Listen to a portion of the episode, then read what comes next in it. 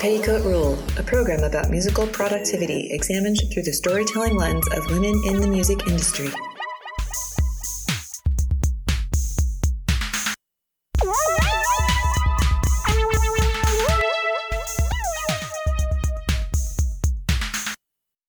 I'm your host, Erica Lang, and let me introduce producer Tara Molesworth. Hello.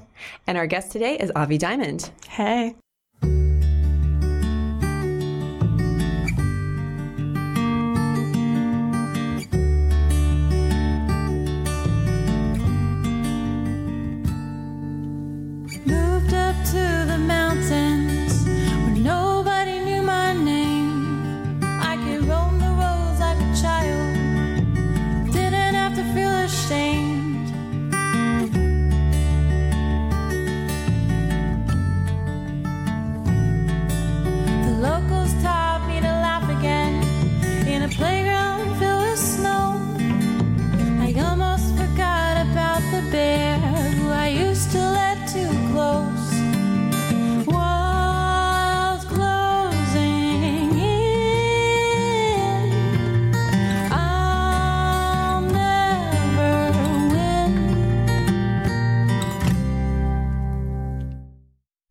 Is a Pittsburgh based standalone artist, a singer songwriter, a jazz songstress, and a mixer and melder of influences.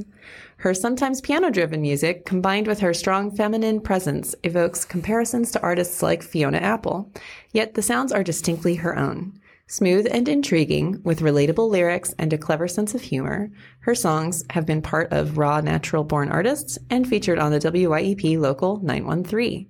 She is actually professionally trained, holding a degree in music from Duquesne University, where she specialized in music therapy with a focus on jazz voice.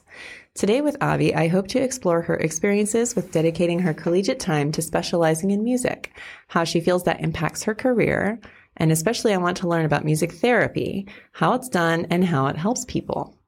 But first, let's get down to basics. Avi Diamond, that's your real name. It is. It's like the coolest real name, like you're destined for doing what you're doing.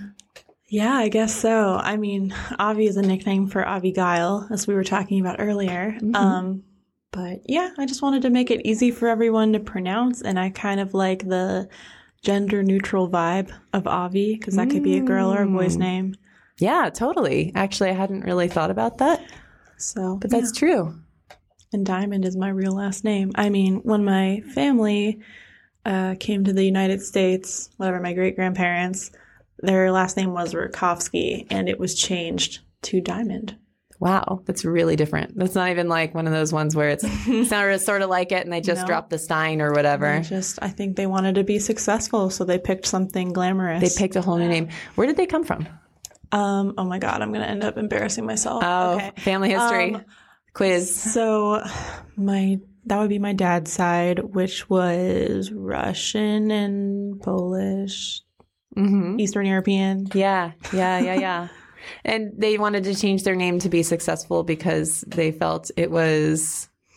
Uh, I mean, I don't know. This is this is like me rehashing a story that was told to me when I was like ten. Sure. So Yeah. I think The family legends. maybe they thought if it sounded more American, like they would have an easier time finding work or something. hmm And I mean, this is a weird tie-in to start with right away, actually. But like how you just said, you like how Avi is kind of a gender-neutral Mm-hmm. term. Do you think that that is a choice because it also leads to possible enhanced success, or like because you know men maybe Mm-hmm. if they think if people think you're a man for a second, then you get an extra leg up, or um, No. or is it more of just like a you don't like the binary thing? Yeah, that's interesting that you said that because that makes me think of J.K. Rowling because Oh yeah, that's why she chose J.K. instead of her real name. Yeah, Um, it's good. Her last name's not Lawling. Sorry, that's like the worst joke I've ever made in my whole life. I still laugh. dude. J.K. Lawling. Oh my god! That's Wait, like that- wor- I didn't I'm even get how great that was until just okay. No, it's actually the worst That's joke. actually wonderful, and you should tweet that at her or something. Um, oh my god! Anyway, I just derailed everything It's- with it's that terrible, good. terrible joke. Anyway, Um, so but no, it's more about like the second or what- the thing you said about uh, not being a huge fan of gender roles and the binary and Mm-hmm. like I don't know. I just like when things are up to interpretation. So Yeah, yeah, yeah. Or like, um, I, you know, I've spoken with. Uh, I guess it's the same as J.K. Rowling, but like a, a writer is a great example where you can have a gender neutral name and people might not ever know because they don't dig around. But when you sing, the instant you open your mouth, you're like definitely like powerhouse woman. Yes, Yeah, I you're like so. she says yes. You can't see it because you're on the radio, but she said yes in a very powerfully seductive way. yes, yes. Um, the things you miss without video, you know. So, how did you start with music? Did you always kind of know that music was a place you were going to go? Are your parents musicians? Um.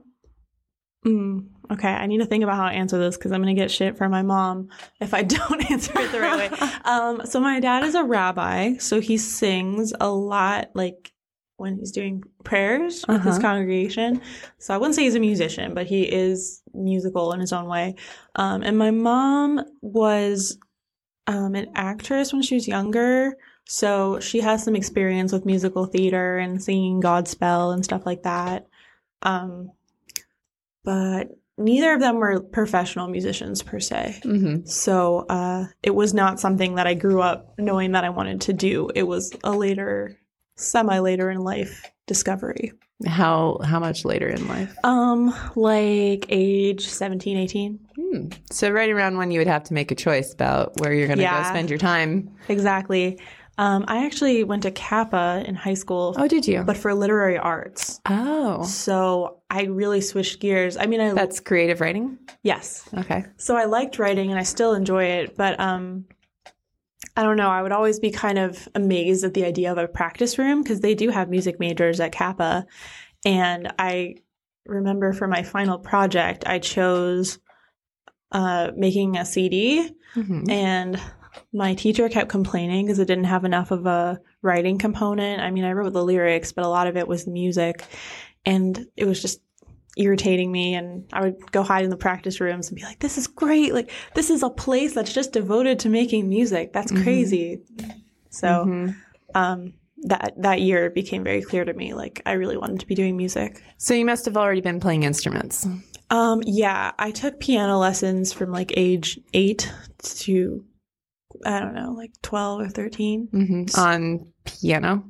Yeah, Is that? Did you say that? Sorry. Yes. I meant my brain. piano on piano. Piano on piano. That's good. Yeah, And when you made this CD, it was all original music. yeah. I did like 17 original songs or something. Whoa. Maybe like three of which were decent. so to do 17 original songs that then later now you say three were decent did you at that time were you like having so much fun. You didn't evaluate yourself or like what was your self-doubt like then in comparison to you know avi now as the trained musician? I mean, I didn't have a lot of confidence in myself as a musician, but since it was the emphasis was on the writing, I wasn't really as worried about the music part because it was mm-hmm. like anything I did, they were like, "Oh my god," because they're not musicians. oh i see right so you're like it was impressive just because it was not writing Yeah. it was writing plus music and they weren't musicians Yeah, just the fact that I could like play piano and sing at the same time. They were like, uh-huh. "What? How do you do that?" I mean, I would like to know because I'm not good at that. That sounds. Practice. Yeah, I know practice, right? and drive though, because you obviously wa- really wanted to Yeah. be doing that. When did you first play a song on the piano and sing something with it? Oh God, I don't know. I feel like I've always been doing that because I Really? would sometimes get bored of just playing piano and then I'd Mhm. want to sing something over it. Yeah, because piano lessons are usually at that age. They're like really, they're really not fun stuff, right? No, I actually hated them at first. It wasn't until I was like maybe 11 or 12 I actually got to study with a teacher who got me Mm-hmm. a little bit better and then that teacher started teaching me voice and piano together. Oh, really? So really? And yeah. did that teacher is that did they just see some potential in you that way that or that you had an inclination or was it just like they just you Uh, you asked for it? How did it happen? I think I was specifically like my mom and I were looking for a teacher that could do both Okay. because um yeah, it was just something I, I was interested in both. So, do you remember like the first song you ever wrote? Sort of. I mean, my earlier stuff was like really, really angsty. And I think the first song I wrote was called Changes or something. Yeah, I teenage stuff. yeah. teenage poetry stuff. I'm sure it's in a pile of paper somewhere, but I don't remember exactly how it went. I love it. I, I that's like the, such a universal experience of teenagerhood, right? Is like Yeah. writing these types of feelings and things, but it's also so earnest at the same time. Mm-hmm. Yeah, it comes from a very real, intense place. Yeah, it's such an intense period of emotions. It's Yeah. insane. Actually, a couple songs off my first album were adapted from that like high school CD final project. Uh huh. Really? So some of those songs are from high school from my first album. Cool. The secret. Are they secret? Which ones they are? Um, I'm trying to think. I think it was uh oh gosh. No, see, I feel so old now because I can't remember anything. I bet you I'm at least 10 years older than you. Probably, but I just like I just It I doesn't get any better. I'm an old soul. you are an old soul, definitely. I have a bad memory, so So when you play live, do you have like a group of people you always play with, or is it like you recruit per gig? Uh, it depends, but I've gone through like maybe three generations of bands because people move and people get too busy. Um, so I'm on like Gen three right now, I see. but my my Gen three people are fairly consistent. Yeah, but you uh, bill yourself as Avi Diamond. Yes, well, it's all my music. So Yeah. Right. Yeah. So how so how much of so if you have all these different musicians who play your music, how Mhm. much of the different parts do you write?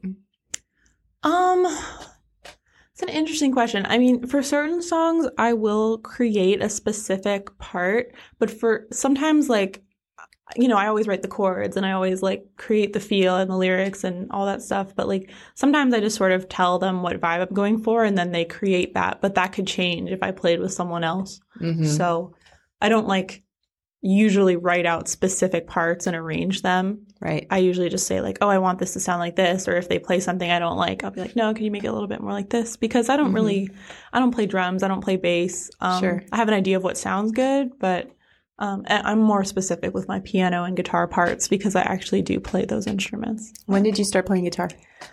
I started playing guitar at age 20. I um So you were already in. Were you? Did you go straight from CAPA into Duquesne? no, actually my first year I went to Columbia College in Chicago and then uh, community college for a semester and then Duquesne. Okay. Um, so I was like a year older than everyone else in my class. Mhm. Um, but yeah, they as a part of the music therapy program, there's a guitar for music therapist class, Mhm. and that kind of forced me to start playing guitar. I see. So, so from your music therapy focus Mhm. and that major, that's where it went into guitar. yeah, because literally, like we had to learn; it was a requirement of our program. Yeah. I was really resistant at first because it's hard to when you start out, you- you're not instantly good at it. No, you have to with like your fingers hurt mm-hmm. and there's like all this grip stuff and your wrist is weird and Yeah, and it just has a completely different feeling than playing piano. And, and I was just really not into it at first because I think when you get older and you're playing an instrument, you just, your ego gets in the way and you're like, I don't mm. want to do this. This sounds terrible. And like you just want it to sound good right away, but it's not going to happen. yeah, no, and then you think, why didn't I start this when I was 10? I know. Um so but do you prefer keys over guitar now? Um, Still? no, actually. You No, like I it the other prefer guitar because, well, I like both, but I've been playing more guitar because I just, I find finger picking really relaxing and Mm-hmm. I just like I don't know, I've just been writing on guitar for the Mhm. past year pretty much. Mhm. Yeah. Yeah, it opens up like different it's just because the approach of the instrument's different. I Mhm. think it winds up led, leading to different songs that you would write. Yeah. because you structure them differently. Okay, so let's get into your experience at Duquesne because now you're talking about how you communicate with your bandmates and everything. Mhm. To be able to do that at, to that level, you have to probably have some of the jargon and lexicon Mm-hmm. um, to be able to effectively do that with really skilled musicians and make it work and make it work fast and easy. So I'm guessing that you picked up a lot of that at school. Yeah. I mean, pretty much all of it because I had some music theory background from playing piano, but it really, I really had to play catch up when I got to college Mm-hmm. um, because I really didn't know all the foundations of music theory or ear training or all that stuff. Yeah. So, uh, yeah, that really gave me a stronger foundation in that. Were you nervous to go to the audition? Yeah, actually, I didn't get in the first time. Really? because Duquesne is very classically focused, and I was always more of a jazz person. Yeah. Um, so yeah, the first time I tried out, I didn't get in. I didn't know enough about ear training or theory, and I didn't know how to sing opera at all. Is that part of the audition? Opera yeah, singing? well, like you have to sing a classical piece, which Uh-huh. involves Operatic. opera, te- opera, operatic technique. There you Can you do it now? Oh my god, please don't make me. we want you to Uh, do it. I can try, but again, it's not my specialty. Well, what would be the difference? I'll just do it. Yeah, just do it. Lasciatemi morire. Awesome. Okay, so what would be the jazzy version of that? Like the natural native Avi? Lasciatemi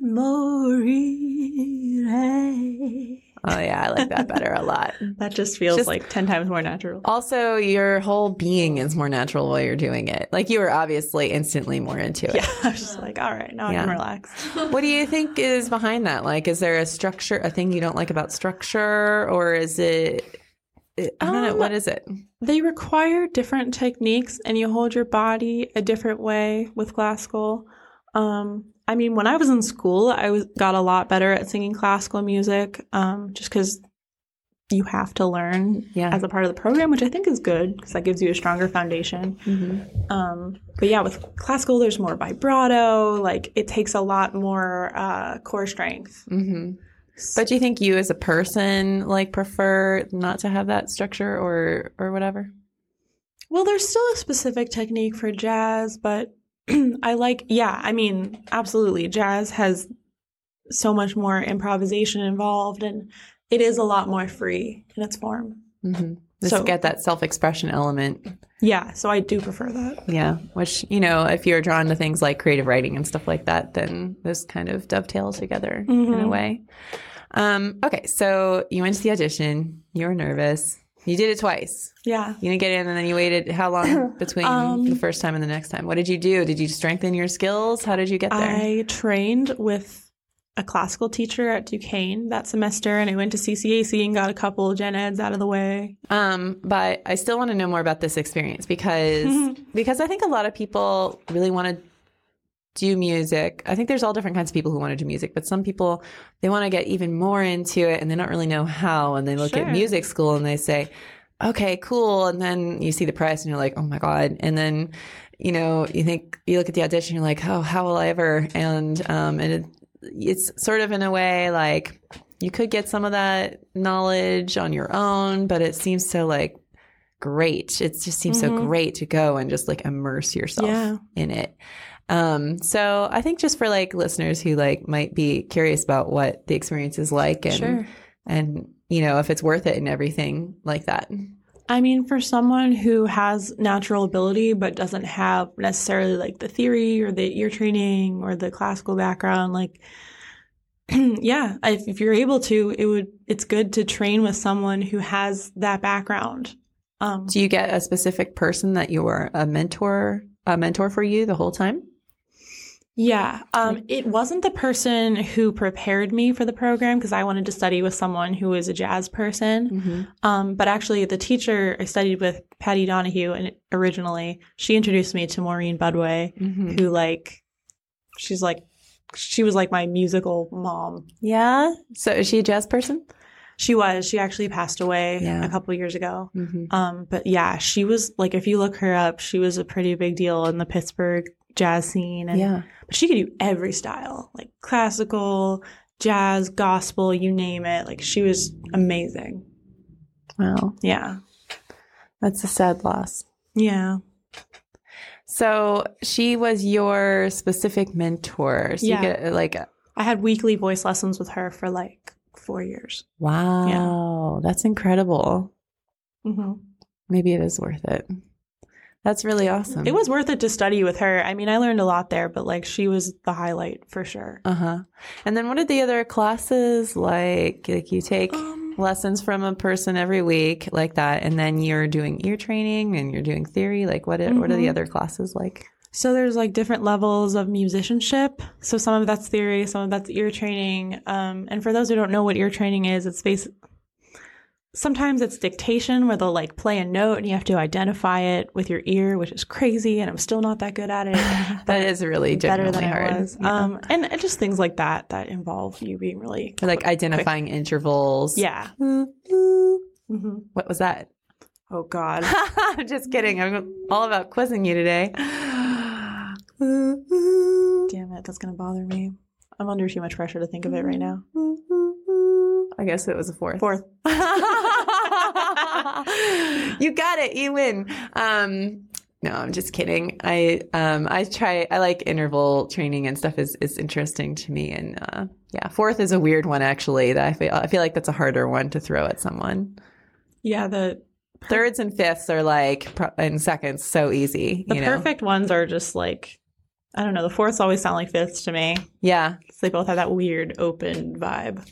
Yeah, right. And it's and they are kind of like near each other, right? I mean, they obviously they're Yeah. near each other, four and five. But my um, I'm talking in my like ear space right now. You know, it's like when it's, you know, there's like a mathematical thing where if people can automatically count objects that are like one, two, three, and four. And then once it gets to be in the five, six, sevens, they start to be like, there's some stuff there. Not like there's four pens there. There's like some pens, you know? And they don't auto, you have to like sit and like think about it for a second. And like the more there are, the more it's like that. So Right. anyway, so, so things that are closer in interval, I mean, I just think math is very involved in, um, in Yeah. music. And that was never my strong suit. So I did, I don't know. I did better with other aspects of things, but I did learn because I had to. Do you think your ear, how do you think about your ear? Do you think it was good going in or not so good going in, got better? I thought it was good going in, but then I was up against all these people who were incredible at identifying notes and intervals and chords, and I had to step up my game. So Yeah. I think my ear's gotten a lot better over the years. Wow. So is your um, cohort at a music school like Duquesne, is it mostly people who are who are young? Like were you mostly around people your own age or were there all different kinds of age people? Because I feel like people come to music, you know, Yeah. whenever they come to music and Um, it was mostly other students my age, but there were definitely a couple of people doing post-bac. Like when I first started the music therapy program, there were at least two students that were um, post-bac students. So that means they already have a degree in something else. yeah, and they just came back to get their music therapy certification. I see. which I think only took them like a year or two if they already had a music degree or Yeah. something related. Would I be a real weirdo if I went at 38? No, No. no. You can do that? No, it's too expensive for real. It's so expensive. It is really expensive. and like I think maybe if you were like able to get federal loans and stuff when you're like younger, like maybe that makes like, you know, at college age is one thing. But like now I'm like, they're not gonna no one's gonna pay me any money to go do that. Yeah, I had a scholarship, thankfully. oh That yeah. helped. yeah, that's great. Um, and yeah, that would really help. Yeah, I don't know. I would love to though. Like if I could just like take a couple of years off and really, really, really just do that. I mean, I totally would. Yeah. So if anyone Yeah. wants to donate money to me for that, I would gladly take it. Um, I know how to wash dishes. No, that's a lie. My boyfriend would be like, no, she doesn't. Um, so, uh, the music therapy degree, like, how did you decide to do that? Um, that's actually really funny. So I so I was at school at um Columbia Uh huh. And Columbia College, not Columbia University. People always are like, "Why would you leave that school?" But it's a different one. Um, and I was looking at Duquesne because both of my so I studied with that piano voice teacher, and f- through him, he referred me to Carolyn Perteete, who I studied jazz voice with my senior year of high school. Mm-hmm. And they both went to Duquesne. So I was like, they're both amazing. I want to study with who they studied with. So that's kind of what led me to Duquesne. And then I was looking at the different degrees, and I'm like, well, I don't want to do performance because that's not practical. Yeah. and I don't want to do not that music therapy is really that practical, honestly. Uh-huh. Um, and then I, I was like, well, music ed, like, I don't want to be a teacher. That's never appealed to me. I'm really bad at explaining things. um, and then I saw music therapy, which I'd never heard of before, but I was like, that sounds really cool. Like, I've always liked psychology, I've always liked music. Maybe I'll try that. And then if I don't like it, I'll just switch majors to something else. So Uh-huh. it was really just because I wanted to go to Duquesne, and that just sounded like the coolest major. yeah. And then I loved it. So- yeah. So how much of psychology is involved? Um, a fair amount. I mean, there's a lot of classes that are just straight up like music therapy and disability or like music therapy and uh oh gosh, it's been a while. Music therapy and guitar, music therapy and whatever, you know. Mm-hmm. Um, There's psychology too, also. do they make you take spice like psychology only courses, or is it all like Yeah. in the context of the music No, therapy? it's both. I did a psych minor, so I think I took like four or five psych classes hmm throughout my time there. I see. So are the programs like interleaved at all, or is it more like because Duquesne has all these other departments and stuff, you can, you just I definitely spent most of my time in the music school, so that's who I interacted with the most. Um, but I, yeah, I mean, there were a couple psych classes where I would have to leave the cave Mhm. because all the music classes were in one building, so I felt like I didn't know that many people in Yeah. the other parts of campus. Yeah. So help me make this tangible. Like, Okay. what does it mean to receive music therapy? Oh, they, Why would? they groom us so well to answer this question. So, music therapy can take a lot of different forms depending on what population you're working with. Um, but generally, it's providing therapeutic music services as a board certified music therapist, which means you went through like a four year program and then a one year or six to eight month uh, internship in music therapy. And um, wow, that was really long winded. And then as that person, Very specific.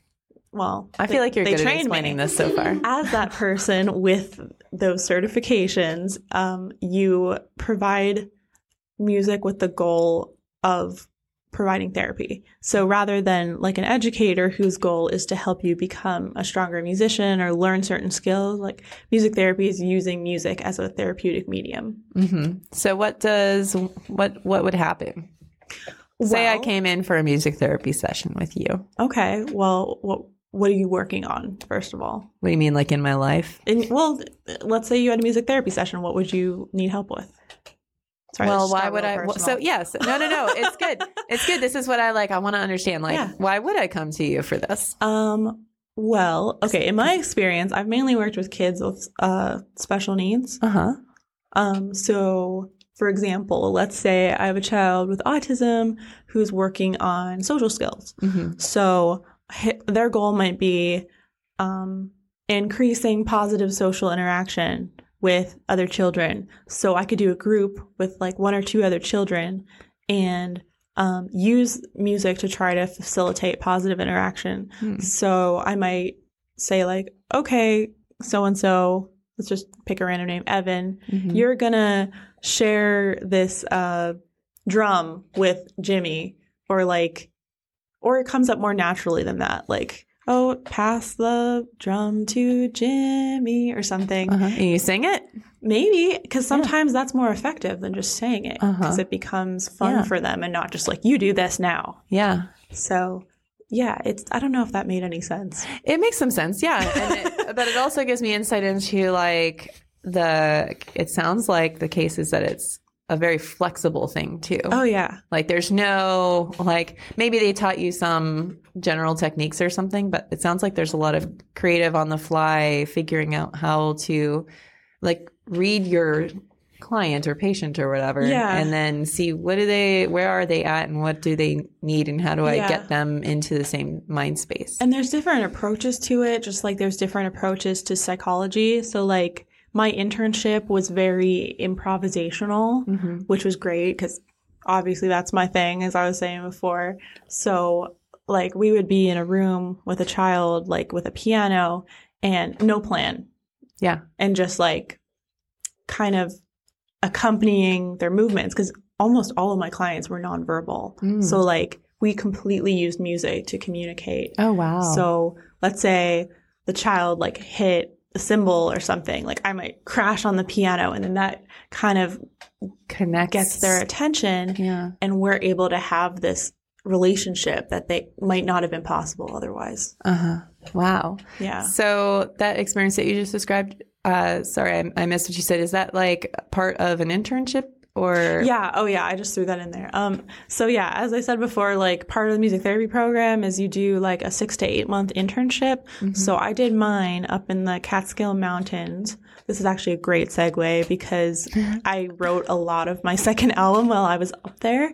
Um, and I was at this amazing facility called the Center for Discovery, and they have multiple campuses in a rural area where um, they provide school and therapeutic services and medical services to uh, kids with special needs from like Wow. like maybe four or five through. Um, some of their clients are older adults, so Wow. yeah, Wow. it's really amazing. So you spent how long there? I was there for eight months. Eight months. Yeah. Wow. So you really like immersed yourself in it and worked it. It was like one of my favorite experiences ever. Wow. and then when you emerged from that, were you still in school or was that after you had gotten your degree? so it's crazy. So you go to graduation with everyone else before the internship, and they give you like a fake diploma, Yeah. and then you give it back to them. Oh. and then after, Harsh. after the internship, you actually graduate, um, and they send you your diploma in the mail. But Without the pomp and circumstance. yeah, but it's I just didn't bother going to actual graduation because it was like I'd already had the experience with my actual class. Yeah, yeah, yeah. But it's really weird for music therapy majors. Hmm. So, do all of you guys that go to this institute, or are there like different places different people go? There's different ones all over the country. Mm-hmm. It just has to be certif- certified through the American Music Therapy Association, Mm-hmm. AMTA. AMTA. I was totally thinking about that. What is the acronym? Yeah. Um, Same as the American Massage Therapy Association or whatever that's called. cool. So, do you also give good massages? Uh, they're okay. They're, they're not professionally trained Not massages. professionally but- trained massages, but pretty cool ones. Um, cool. So, so when you finished with that, then like, how? What is what is it that you do now? If you don't mind saying. I don't mind saying. Um, I'm kind of in transition right now with my job. Um, I work for Wesley Family Services as a behavioral health worker, which like that could be anything. Yeah. but essentially, what I've been doing for the past like eight or nine months is um, I've been stationed at Lincoln School providing like in class support, uh, coordinating services, and doing in home visits for children and families who are students at Lincoln that require uh, mental health support. hmm So that's been very intense and wonderful. I'm and sure. Crazy all at once. Yeah. And your degree in music therapy helped you get that job? I guess so. I mean, it's somewhat related. Do you ever do any music therapy with the kids that you are assigned? every once in a while, there's just so much going on at the school. It's like hard to find a moment to do it, but I have done it a couple times. And actually, um, right before I came here, I was doing a home visit and I ended up doing a tiny bit of music therapy with the family. Really, with the whole family? Yeah. That's cool. So that was really fun and How did that work? left on a good note. Um, it, Sorry, I didn't even I'm mean to do that. I'm Look the at worst. No, please go on. Um, well, uh, the parent asked if I could play some piano because I didn't know they had an upright piano. Yeah. And I said, sure, why not? And the kids came over and they started, I encouraged them to take solos on the piano. And really? uh, and that was part of my training and my internship to be able to like accompany children. So to sort of make whatever they're doing sound good. Uh huh. Um, and they were loving it. It was super cute. We played You Are My Sunshine. Everyone knows that song, every Yeah. age group.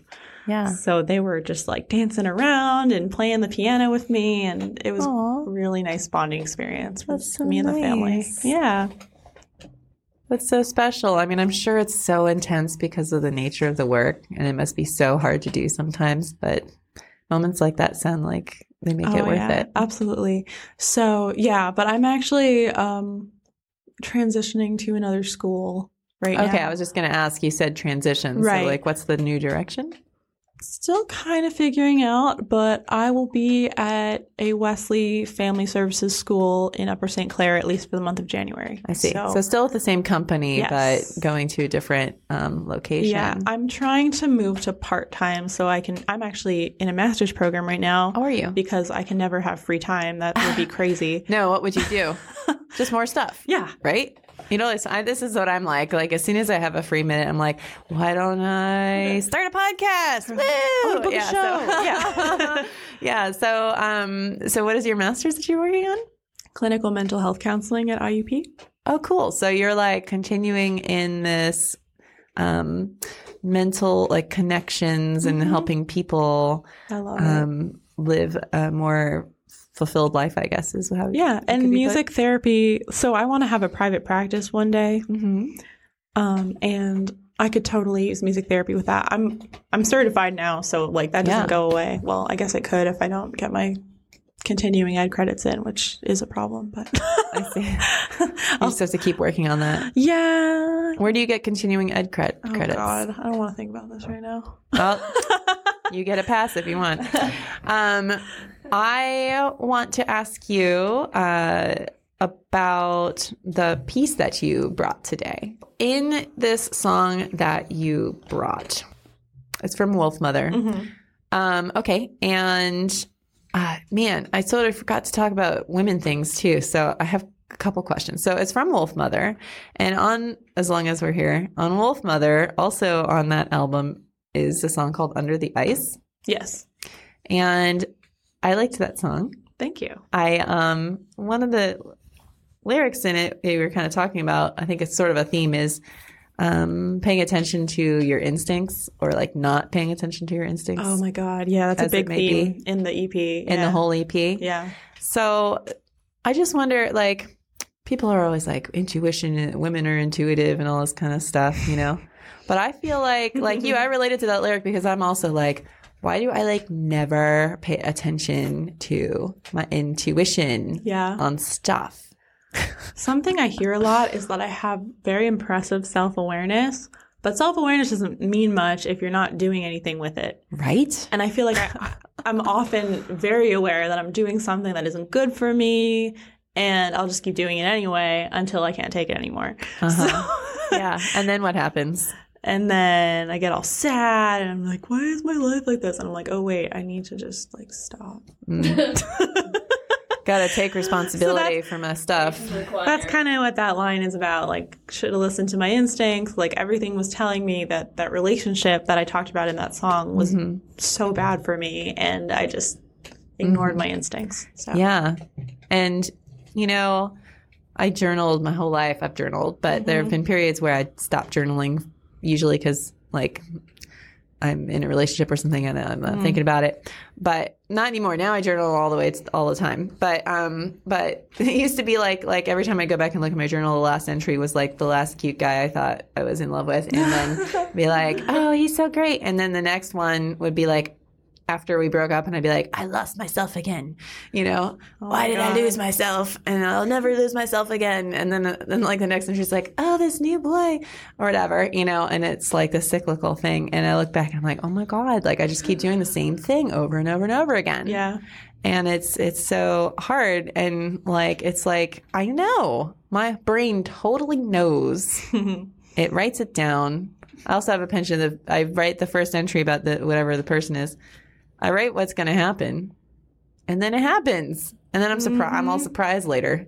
I've definitely done things like that before. it's really funny though, because like like the relationship that was mentioned in the first song, like I can go, uh, that was like a nearly seven year relationship. And I Oh, can wow. go back through all my journals during that time. And it's like, oh my God, the issues I was talking about in like the first couple of months of the relationship are the same shit I was talking about in every journal over the years. Like, yeah. why did I just put myself through that over and over again? And like, that's something you learn about um, as a therapist, you know, patterns. Yeah. And we have to keep going through these patterns until we're ready to stop.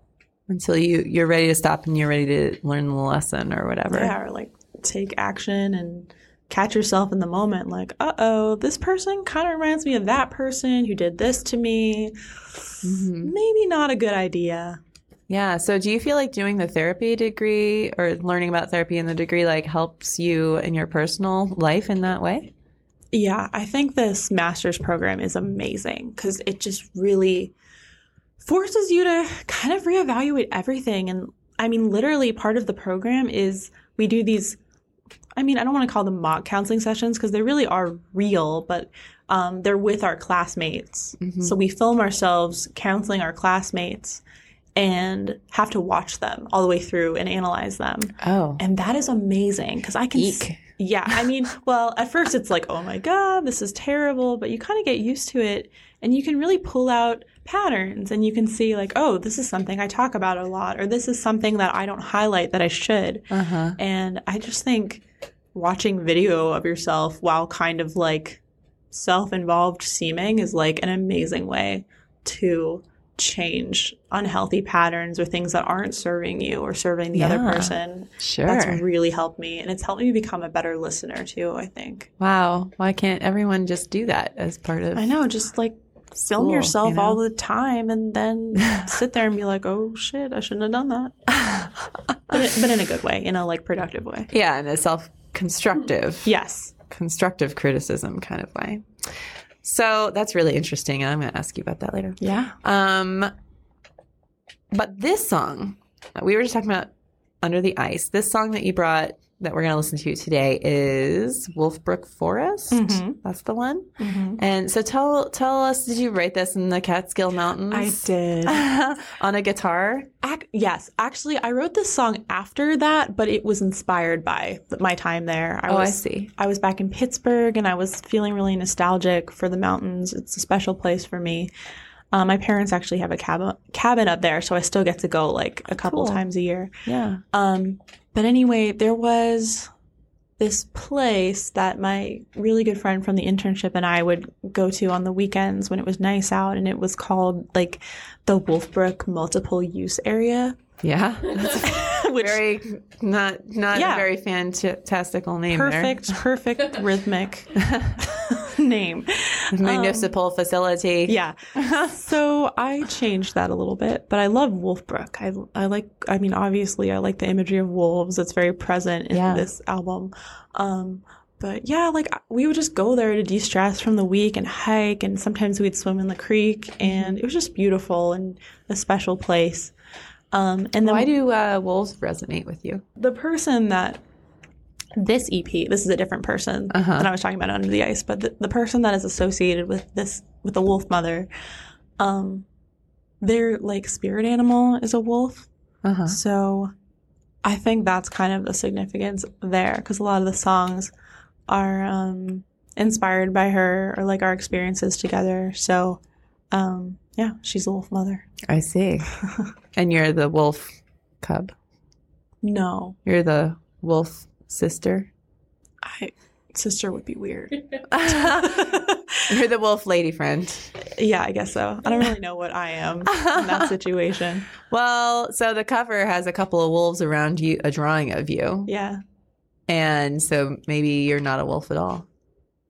Maybe not. I didn't think You're about what I was. companion. And that just shows my patterns in relationships. It's like I'm so focused on the other person. I don't even know what I we got anymore. down to it. There it is. Self awareness. You're like um, Mowgli in, in the Jungle Book. yep, I'm Mowgli. Yeah. Um. Oh well, yeah. I mean, I was just back in Pittsburgh, feeling like kind of lost and like, you know, just struggling with the transition from like living in the woods to living in the city and Yeah, that's hard. kind of moving back to like all the issues that I left behind there in the Oh, unfinished yeah. business. Mm. So uh, that was a hard Those adjustment. things don't go away just because you went don't. somewhere. It was just like I got to run away from everything when I was gone for eight months, and then I came back, and which was like, enhances the "Oh." serenity of the forest even Yes. further. And it was just such a supportive environment. I mean, like I was surrounded by therapists like every day. So yeah, that would be nice in a way. yeah, it was awesome. Like my supervisors were therapists, my roommates were therapists. Like Uh-huh. it was great. So everyone wants to talk about feelings and wants to listen about feelings. Yeah, and then I move home and everyone's like, "So, like, what are you doing with your life?" And I'm like, "I don't know. Listen to my problems." Yeah. They don't want to. so- Yeah, so you start writing songs.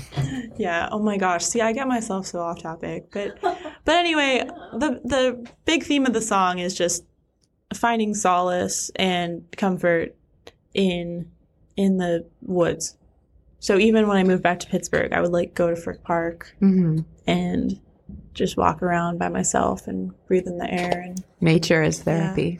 Oh, yes. I remember exactly when I started writing it now. Yeah. I was working at J&R summer camp in Monroeville Uh huh. and um, we would have like a lot of breaks throughout the day. So since I was the music teacher there, I would like bring my guitar every day. So one day I just took my guitar into the woods because the woods were like right next to the building I was in, Uh huh. and I started writing it when I was in the woods.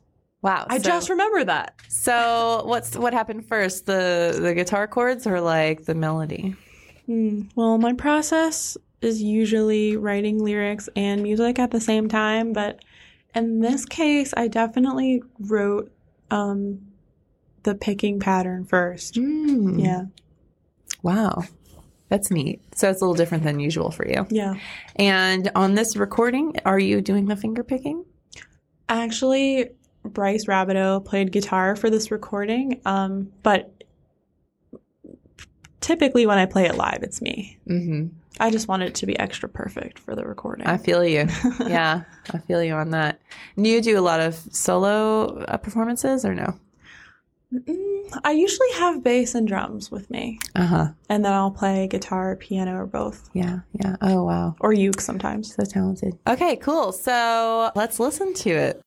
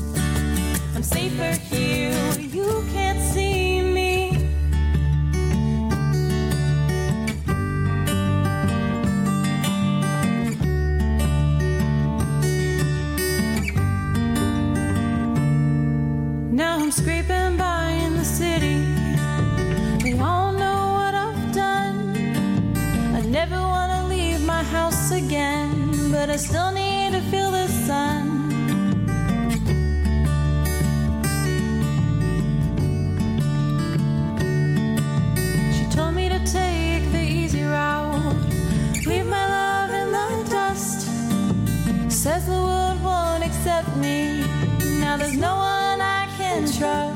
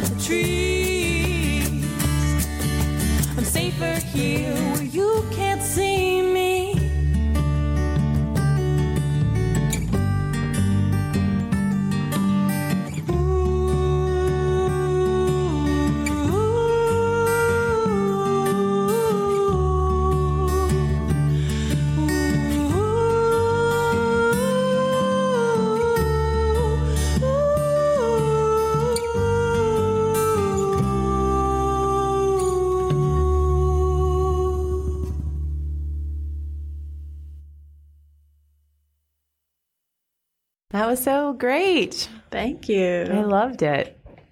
I uh, have so many different things I loved about it. But one thing, for example, is how you have a nice pregnant pause, if you will, um, before you go into that more active part where you're saying, like, run to the Wolfbrook Forest. And about how you're safer there and everything, which kind of imparts it's like a musical version of the feelingscape of like all this stuff is going on, and then you're just like, I really need to just like get away, and then going there, and like the active activity of that section being so, you know, like really like you're running. I love that you got that. I well, I really, I really like that, and I, I can relate to to that sort of thing. Yeah, it's funny. Every time I play that live, that part's always like one, two, three, four. Yeah. it's always filled up. But like, I want for the recording. I mean, we said that because that's the only way to get that switch right. Uh-huh. Um, at least I don't know. That's what we needed. But yeah, I I'm happy you noticed that. yeah, I think I think it's really great when you can use music as part of the language that way. So it's not all about the lyrics that give the content away. Mm-hmm. It's partially how you structure the song. Mm-hmm. Totally. especially with that empty pause is really nice. And then I guess um, the other thing is I think you must use a lot of metaphors Yeah. in your music, like Yeah. the bear that gets that you let get too close and things like that. Yeah, I mean, it's interesting. Like, uh, I think someone, I can't remember who said this, but someone told me recently that they feel like my music's become more specific and very obviously autobiographical when it used to be more using more symbolism and metaphor. So this song is like more symbolism and metaphor, I would say. But some of the new stuff I've been writing, it's just straight up like, I'm sitting on the toilet and I'm angry and like it's just very Do you actually have a sitting on the toilet song? I do. wow, I can't wait to hear it hasn't that. been one. released yet. It's called That's- Hate Me. You're gonna love it, or maybe you'll hate it. I don't know. I'll I'll either hate it and love you, or love you, love it and hate you. No, I don't know. I think I'm gonna. I think I'm gonna love it, and I'm gonna love you. Great. Well, I already love you, so. Aw, yeah. thanks, Erica. It's mutual. And um, I like my dad used to always write songs that that started with stuff like that. Like, Oh, uh, really? Yeah, like like um, I'm divorced now, but when I got engaged to my ex husband, he wrote a song for us that started out with something like either it was something like about hitting someone upside the head with a frozen cod fish, Oh my. or it was the one where licking the bathroom walls. I can't remember which. There were two, there were a couple songs in that era Oh. of his songwriting. I need to meet But your they- dad. But He they sounds cool. ended, but then the songs always went into this beautiful, sweet place. You know, it was just an Hmm. entry point. Interesting. It was just an entry point. So he sometimes he did that with his songs. Not all of his songs are like that, but Th- this song I'm thinking of doesn't quite go to that beautiful, sweet place, but um, no, it just stays on the toilet. pretty much. But that's where it needed to be. It's good. Well, a lot of great thinking gets done on the toilet. Let's be real. true. So yeah, It's true. or in the bathroom in general. Yeah. So you know, it's a place where people get to take an actual rest. Yeah, I mean, it's. I feel like it's bathrooms and airplanes. Like those are the places you actually are forced to take pause. Forced to take a pause. Yeah. yeah, hmm a pause that many people are avoiding as much as possible. Did you know that? I swear I read an article once. Like you're more likely to cry when you watch a movie on an airplane because you're like so present and you're vulnerable and you're up in the air. I feel like I always share that with people, but I think that's so fascinating and true. I definitely cried during a movie on a plane before. I only saw like the very end of Marley and Me, and I sobbed. Really? I didn't even see like the context. I was just like, "There's a dog." I definitely kind of like crying on planes. Like I'm sort of like a good. not crier person, like in public or eh, around people or friends, even or even like my mom. Like I just don't. Yeah. Really, the waterworks don't really come out that much. So stoic, you know. But like, there's a couple places I, I really like to cry. One Mhm. is in the shower because it's so hot and all this. If the snot's coming out of your nose because you're crying so much, it's okay because it washes off right away, right? Mhm. And it like depuffs your face right away because you're in the hot shower. It's perfect. Secret trick, by the way. Um, and another great place is in the car when you're by yourself. I was about Everyone knows that. that. one. Yeah. My favorite place to cry is in the car. It's a great place to cry. And you put because you can put your jams up high and cry even more. It's I great. know. And then uh, and then another place I kind of like is the plane if I'm in the window seat and I can look off to the side, you know, against the window and be like, "Boo-hoo." Have a real existential moment. You're like Yes. looking at the clouds, and you're just like, Yes. Or the expansive life right blackness if it's night. I mean, you know, and like the just like the unusual experience of being surrounded by people Mm-hmm. while you're doing that. It's just it's a special kind of moment for crying. There's a lot of things that you get to do on a plane around people that you don't get to do around people normally. Like you get to Yeah. sleep, uh-huh. you get to cry, you get to like I don't I don't know. Squirm like, because you need to go to the bathroom so badly. sometimes you throw up. Like I mean Some people can throw up. Yeah. I'm so I took this conversation really to a dark no, no, place, no, but these things make me happy. So This is typical. crying on an airplane makes me happy. Well, I mean, it makes me happy too. I mean, it's it's nice that we share that experience for one It's thing. cathartic it's crying. cathartic. It's not- hmm I mean, And like you know, you never see any of those people ever again. I know. So it's kind of like really this special. freedom experience too. Like the anonymity of it, I think, is kind of Yeah. special. I dare everyone to watch a sad movie on an airplane and see what happens. Yeah, yeah. I was almost crying. Today I did CPR training earlier before this, and there were these little movies of like, you know, things happening that you have to give CPR for. And I was like, everything that happened, I was like, oh my God. oh." And I was like almost crying in the middle of this classroom. But then it would like immediately go away because then they would shoot to like a person doing fake CPR. And it would be like, instead of the human that had just fallen there, it was like the fake human that you do the CPR on, you know, the doll. Uh huh. So it was like immediately hilarious as soon as it was super sad. Like so weird. they'd be like a baby would like die on the table and be like, "Oh my god!" And then like you would be seeing the guy doing CPR and it's like a fake baby. And you're like, "Well, now I'm laughing and I feel really weird. like it's a conflicting thing is happening." Sounds very disconcerting. I uh, loved your song. I think it's great. And I think you have a beautiful voice. Thank you. And I'm glad you made a decision as a young woman to invest in it. And I think, which is it something, um, I mean, I guess you kind of already answered this question, something you recommend people Singing? to do. Singing or, or investing in their in in their talents in this way. yeah. I mean, what other way is there to self actualize yourself than to put time and love into your talents and things that feel good? Yeah. I mean, you sound like a very self actualizing person, actually. Self actually. Self actually. I mean, I try to be. I think, yeah, I think I am. I am.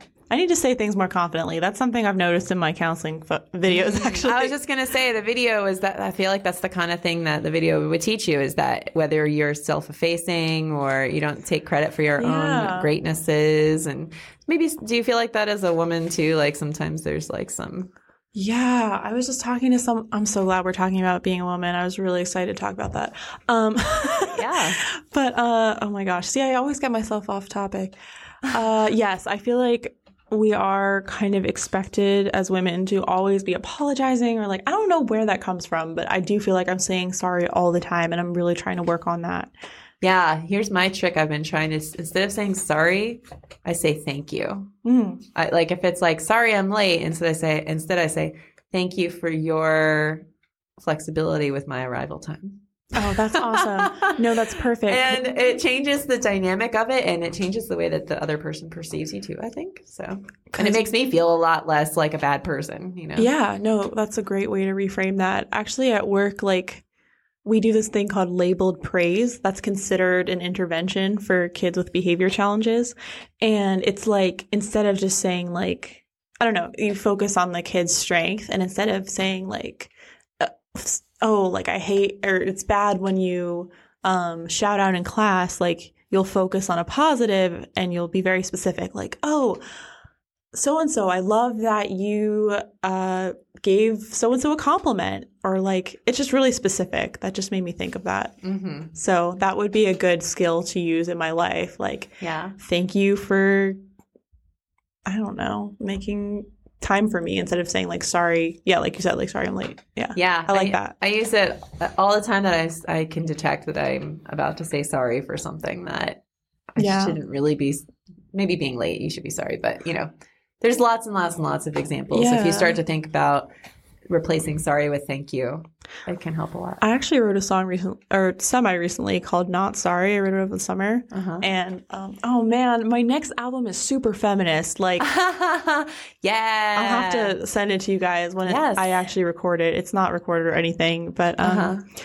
yeah, there's a lot of real themes. femme powered stuff going on there. Cool. Did you do you feel like you've become a lot more of a feminist recently? I think I've always been one, but I'm a much more outspoken one now. Uh huh. Yeah, yeah. Well, that's great. When is your new album going to be in the works? You think? Um, I'm hoping. I'm gonna say like spring or summer. Yeah. All right. Cool. And you have a lot of female musicians that you work with. Yeah. Sometimes. Is that a conscious effort, or is it just like the people who you happen to be surrounded by? I mean, I, I really I like working with people who I connect with. Mm-hmm. So, I I don't know. That's a good question, and it also depends on the project. Because actually, for my Avi Diamond project, it's the main people I've been working with right now are like just two guys. Um, but like, well, I work with this violin player who's a badass lady, Abby Adams. Um, but yeah, like my project Zam, which is a, a R&B soul trio, like that is very consciously like we want everyone who plays with us to be female because that's sort of the message of the group. It sort of feels like a Pittsburgh Spice Girls or something.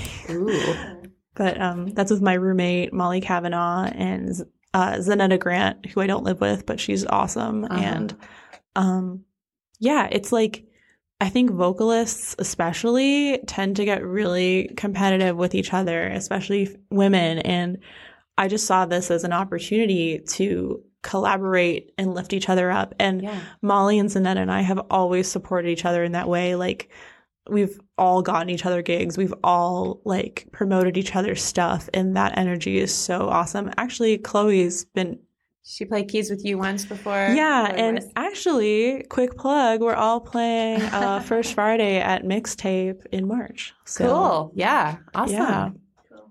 So anyway, so that project is all women. Um but yeah, you know like I always I try to work with who I connect with. Yeah. So. Yeah. And Yeah. you connect with women or whoever. Yeah. But in this particular, in that in that case, and what's the name of that group again? It's called ZAM, ZAM. Z A M. Does that stand for something? Zanetta Avi Molly. Oh, there you go. We made that before Chloe kind of joined the project. Yeah. Is it now Zamp or Kazam or? I think we're just gonna keep it Zam because it sounds good, but Uh-huh. but we there's not nothing against Chloe. well, you guys are the singers. Chloe just plays keys Chloe, with you. Chloe sings she sing sometimes. too? Yeah, Yeah. Okay. Cool. Love Well, you, Chloe. Well, I am excited to check that out, and um, and next time you're performing with your band as Avi Diamond, and um, people can find out about you. Do you have a website, Yes, Avi? I always forget. AviDiamond.com. All right, easy to remember. Mm-hmm. AviDiamond.com. Well, it's been really, really fun talking to you. Thank you so much for coming on the show. Yeah, thanks for having me. I so appreciate it. And um, thanks for so diligently explaining all of that music. I asked you a lot of questions. Thanks for bearing with me. And see, I just didn't say sorry for asking you too many questions. I said thank you for explaining That was everything. so smooth. See, it's working. I didn't even mean to do that, but old me would have definitely said sorry for asking. Yeah. And I feel like I feel better because that was almost like a compliment being thanked. Yeah. See, this is the, the power of self work, guys. Hell yeah. It changes everything. And I really like your insights about all the therapy stuff and, and, um, and your experiences training in it and delivering it. So thanks for explaining it. Yeah. Yeah. Anytime. Okay. Great. Thank you. Bye.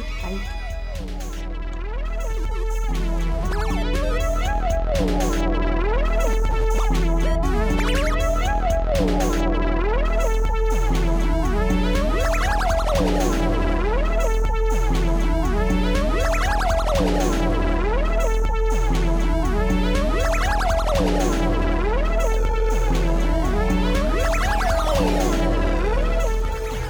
You've been listening to Petticoat Rule Galvanizing Women in Musical Creativity. The views and opinions expressed during the show are solely those of persons appearing on the program and do not necessarily reflect the views and opinions of the producers. Subscribe and find more information and episodes at petticoatrule.net. Follow us on Facebook at Petticoat Rule and on Instagram and Twitter at Petticoat Rule FM. I like the New loop.